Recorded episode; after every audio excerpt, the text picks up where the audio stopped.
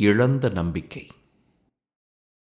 பிரபாகரனின் முதல் வன்முறைச் சம்பவம் ஆயிரத்தி தொள்ளாயிரத்தி எழுபதாம் வருடம் நடைபெற்றது. சிவக்குமரன் சிங்கள அமைச்சரின் உயிருக்கு குறிவைத்து அவருடைய காரை தகர்த்தார்.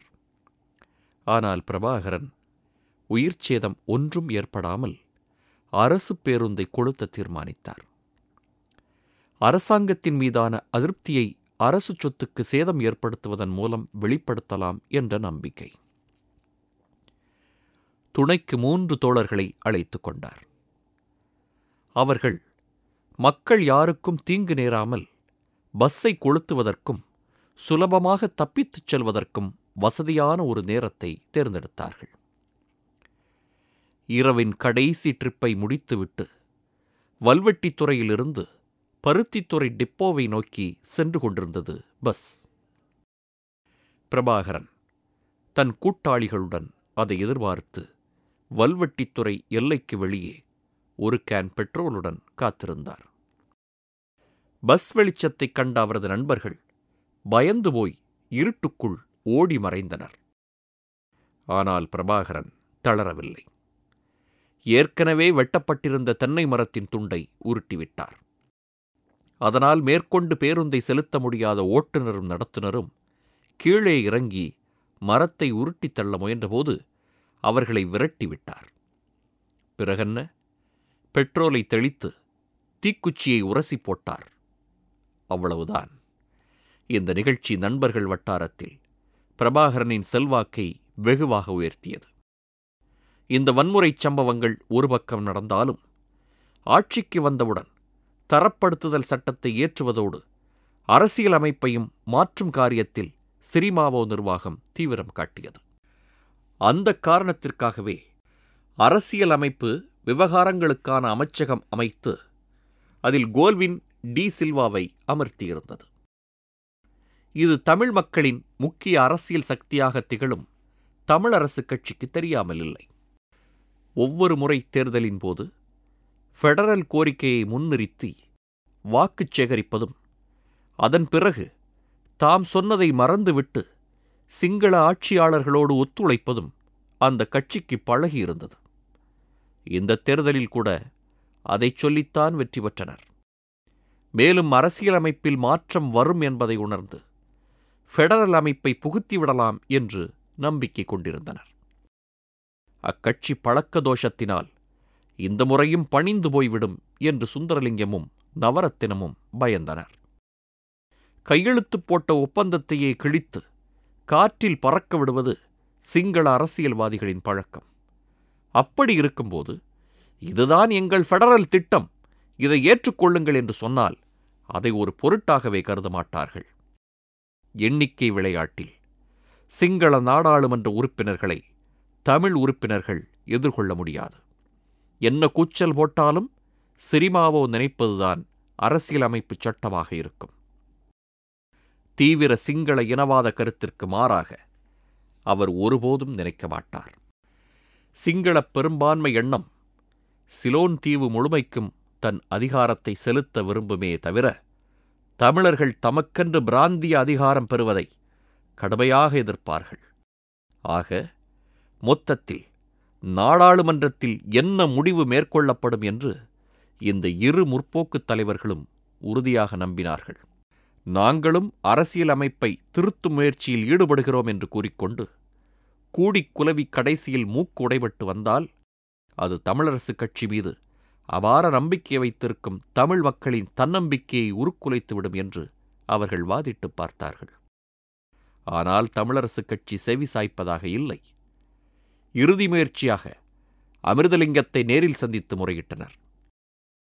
நாங்கள் என்ன செய்ய வேண்டும் என்பதை வேறு யாரும் சொல்லிக் கொடுத்துதான் தெரிய வேண்டும் என்பதில்லை என்ற பதில் அமிர்தலிங்கத்திடமிருந்து வந்தது. கூடவே இன்னொரு தகவலும் வந்தது. டட்லி சேனநாயகாவின் அமைச்சரவையில் அங்கம் வகித்த திருச்செல்வத்திற்கு சிங்கள அரசியல்வாதிகளிடம் நல்ல தொடர்பு இருந்தது. அவரை சந்தித்த கோல்வின் டி சில்வா புதிய அரசியல் சட்டத்தில் தமிழர்களுக்கு சில சலுகைகளை வழங்கும் உத்தேசம் இருப்பதாகச் சொன்னார். இந்தச் செய்தியை திருச்செல்வம் தமிழரசு கட்சி தலைமையிடம் போட்டு வைத்தார். ஒடுக்கப்பட்ட தமிழ் மக்களின் உரிமைகளை மீட்டெடுப்பதற்கு போராடுவதாகச் சொல்லும் தமிழரசு கட்சி சிங்களத் தலைமை எலும்பு துண்டாக நினைத்து தூக்கிப் போடும் சலுகைகளை தவறவிடத் தயாராக இல்லை. மேலும் கோல்வின் டி சில்வா மீது அவர்களுக்கு நன்மதிப்பு இருந்தது. ஆயிரத்தி தொள்ளாயிரத்தி ஐம்பத்தி ஆறாம் வருடம் சாலமன் பண்டாரநாயகா தனிச் சிங்களச் சட்டத்தை அறிமுகப்படுத்திய போது டி சில்வா அதை எதிர்த்தார். இரண்டு மொழி ஒரு தேசம் அல்லது ஒரு மொழி இரு தேசம் என்று நாடாளுமன்றத்தில் முழங்கினார். அதாவது தமிழ் சிங்களம். ஆகிய இரண்டும் ஆட்சி மொழியாக இருந்தால் சிலோன் ஒரே நாடாகத் தொடரும். இல்லாவிட்டால் சிங்கள தேசம் வேறாகவும் தமிழ் தேசம் வேறாகவும் இரு நாடுகளாகி ஒவ்வொன்றிலும் ஒற்றை மொழி ஆட்சி மொழியாக இருக்கும். அரசியலமைப்பு திருத்தம் தொடர்பாக விவாதிப்பதற்கு ஆயிரத்தி தொள்ளாயிரத்தி எழுபது ஜூலை பதினொன்றாம் தேதி தமிழரசு கட்சியின் செயற்குழு கூடியது. அந்த கூட்டத்தில் உடுவில் நாடாளுமன்ற உறுப்பினர் தர்மலிங்கத்திடம் புதிய ஃபெடரல் அரசியலமைப்பு வரைவு திட்டம் தயாரிக்கும் பொறுப்பு ஒப்படைக்கப்பட்டது. அவரும் பொறுப்பாக உட்கார்ந்து ஒரு மாதிரி திட்டத்தை உருவாக்கினார். ஒரு மத்திய அரசு ஐந்து மாநில அரசுகள் என ஒரு பக்கா ஃபெடரல் அமைப்பை தமிழரசு கட்சி முன்வைத்தது.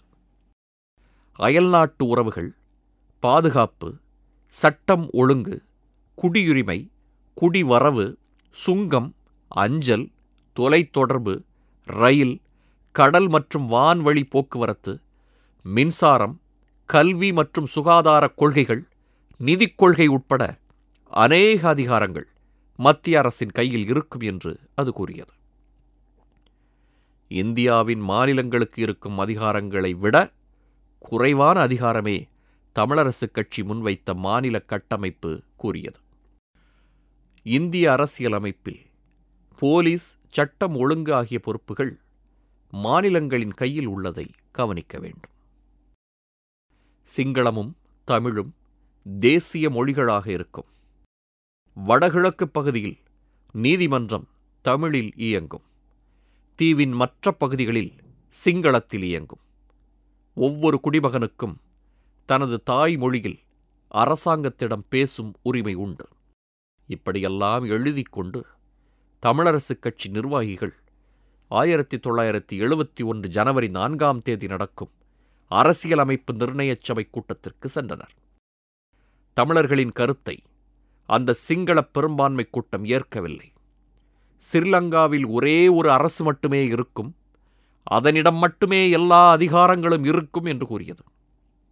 இங்கே ஸ்ரீலங்கா என்ற வார்த்தையை கவனிக்க வேண்டும்.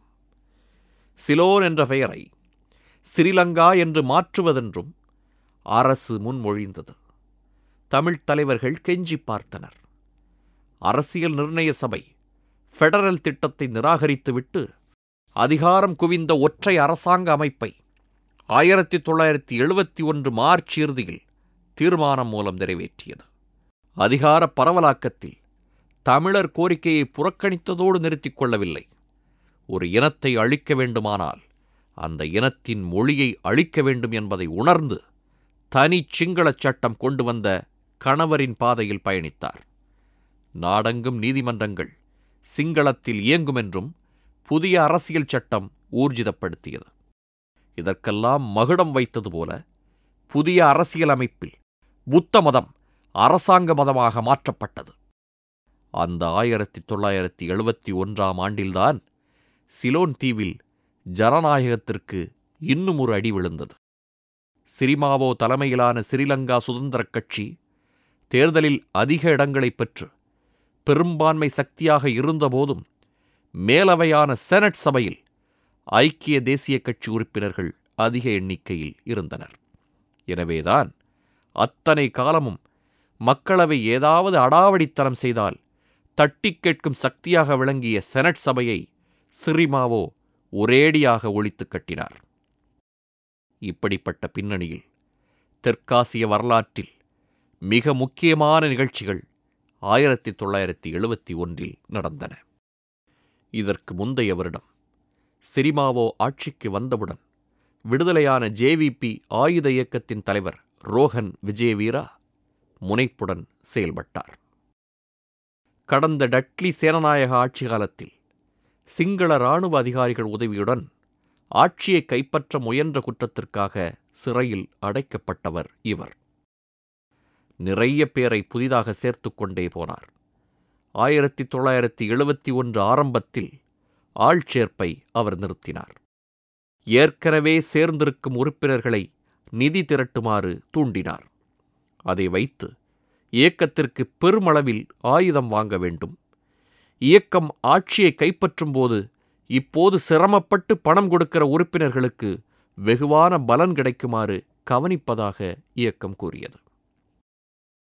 பிப்ரவரி மாதம் ஜேவிபி இயக்கத்தினர் பிரதானியா பல்கலைக்கழக மொட்டை மாடியில் காய வைப்பதற்கு கொட்டி வைத்திருந்த வெடிமருந்து அளவுக்கு மீறி வெயிலில் காய்ந்து வெடிக்க ஆரம்பித்து ஐந்து நாட்கள் தொடர்ச்சியாக வெடித்துக்கொண்டே இருந்தது. ஆட்சி கவிழ்ப்பு சதி ஒன்று உருவாகி வருவதை அறிந்த அரசு எமர்ஜென்சியை பிரகடனப்படுத்தியது. விஜயவீரா கைது செய்யப்பட்டு யாழ்ப்பாண சிறையில் அடைக்கப்பட்டார். ஏப்ரல் நான்காம் தேதி ஜேவிபி ஆயுத கிளர்ச்சியில் ஈடுபட்டது. அந்த இயக்கத்தினர் இருபத்தைந்து முப்பது பேர் அடங்கிய குழுக்களாக பிரிந்து காவல் நிலையங்களை தாக்கினார்கள். நாட்டில் மொத்தமிருந்த இருநூற்றி எழுபத்தி மூன்று போலீஸ் ஸ்டேஷன்களில் சிங்கள பகுதியில் இருந்த தொன்னூற்றி மூன்று ஸ்டேஷன் கிளர்ச்சியாளர் கைக்கு வந்தது. அது தவிர தாக்குதலே நடக்காத பகுதியில் கூட போலீசார் பயந்து கொண்டு ஓடிவிட்டனர். சிலோனின் தெற்கு மேற்கு பிராந்தியமே கைமாறியது. ஜேவிபியினர் கொழும்பையும் தாக்கப் போகிறார்கள் என்ற வதந்தி பரவியது. அன்று இரவு பிரதமர் சிரிமாவோ பண்டாரநாயகா தனது அலுவலக மேஜைக்கு அடியில் நடுங்கியபடியே அமர்ந்திருந்தார். நாடாளுமன்றத்தை கைப்பற்றிவிட்டு பிரதமரை கைது செய்வதற்கு புரட்சியாளர்கள் வருவதாக கிடைத்த செய்தியை நம்பி அவர் பயந்து விட்டார் நள்ளிரவுக்குப் பிறகு சிரிமாவோ பத்திரமாக அழைத்துச் செல்லப்பட்டார். எதிர்பாராமல் நடந்த தாக்குதலில் அரசு நிலைகுலைந்து போனது. புரட்சியாளர்களை தெளிவாக திட்டமிட்டு வழிநடத்த யாருமில்லை. மேலும் அவர்கள் நவீன ஆயுதங்களையும் வைத்திருக்கவில்லை. அவர்களது வீரியமான ஆயுதம் அதிர்ச்சி தாக்குதல்தான் ஆனால் இராணுவம் சுதாரித்துக் கொண்டு திருப்பி தாக்கி கிளர்ச்சியாளர்களிடமிருந்து காவல் நிலையங்களை மீட்டது. இதற்கு மூன்று வாரம் பிடித்தது. இந்த நடவடிக்கையின் போது ஐயாயிரத்திற்கும் மேலான சிங்கள இளைஞர்கள் கொல்லப்பட்டதாக அரசு அறிவித்தது. ஆனால் பத்திரிகைகளில் இருபத்தைந்தாயிரம் பேர் இறந்ததாக செய்திகள் வெளியாயின. முடிவில் பதினெட்டாயிரம் பேர் சிறையில் அடைக்கப்பட்டனர். ரோஹன விஜயவீராவிற்கு ஆயுள் தண்டனை வழங்கப்பட்டது. பின்னர் அது இருபது ஆண்டுகளாக குறைக்கப்பட்டது. ஆயுதப் புரட்சியை தூண்டியதாக வடகொரியா மீது சிரிமாவோ குற்றம் சுமத்தினார். ஏப்ரல் பதினாறாம் தேதி வடகொரிய தூதரகத்தை மூடுமாறு சிலோன் உத்தரவிட்டது. ஜேவிபி ஆயுதப் புரட்சிக்கு முன்னதாகவே அரசியல் நிர்ணய சபையில் தம் கோரிக்கை நிராகரிக்கப்பட்டதைத் தொடர்ந்து தமிழரசுக் கட்சியின் முக்கிய தலைவர்கள் சென்னைக்கு புறப்பட்டனர். பிப்ரவரி இருபதாம் தேதி தந்தை செல்வநாயகமும் அவருடைய தளபதி அமிர்தலிங்கமும் தமிழகத் தலைவர்களை சந்தித்து தங்களது நியாயமான உரிமைகள் மறுக்கப்படுவதை எடுத்துச் சொன்னார்கள். டிசம்பர் பதினாறு ஆயிரத்தி தொள்ளாயிரத்தி எழுபத்தி ஒன்றில் இந்திரா காந்தியின் முன்முயற்சியால் உலக வரைபடத்தில் பங்களாதேஷ் என்ற நாடு உருவானது. இலங்கை தமிழர்கள் இந்த மாற்றத்தை ஆவலுடன் உற்று நோக்கினர்.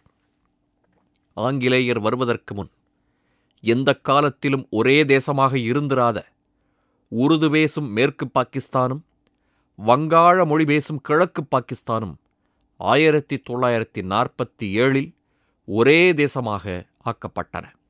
ஆனால் அம்மக்களின் மாறுபட்ட இன மொழி வரலாற்று பின்னணி அவர்களை ஒன்றிணைந்த நாடாகத் தொடர்வதை தடுத்தது. முடிவாக இந்திய தலையீட்டின் உதவியோடு பங்களாதேஷ் மக்களுக்கு விடுதலை கிடைத்தது. பங்களாதேஷ் போரின் போது பாகிஸ்தான் விமானங்கள் இந்திய வான் எல்லையில் பறக்கக்கூடாதென்று இந்திய அரசு தடை விதித்திருந்தது. ஆனால் கொழும்பு சிங்கள அரசு பாகிஸ்தானுக்கு உதவ முன்வந்தது.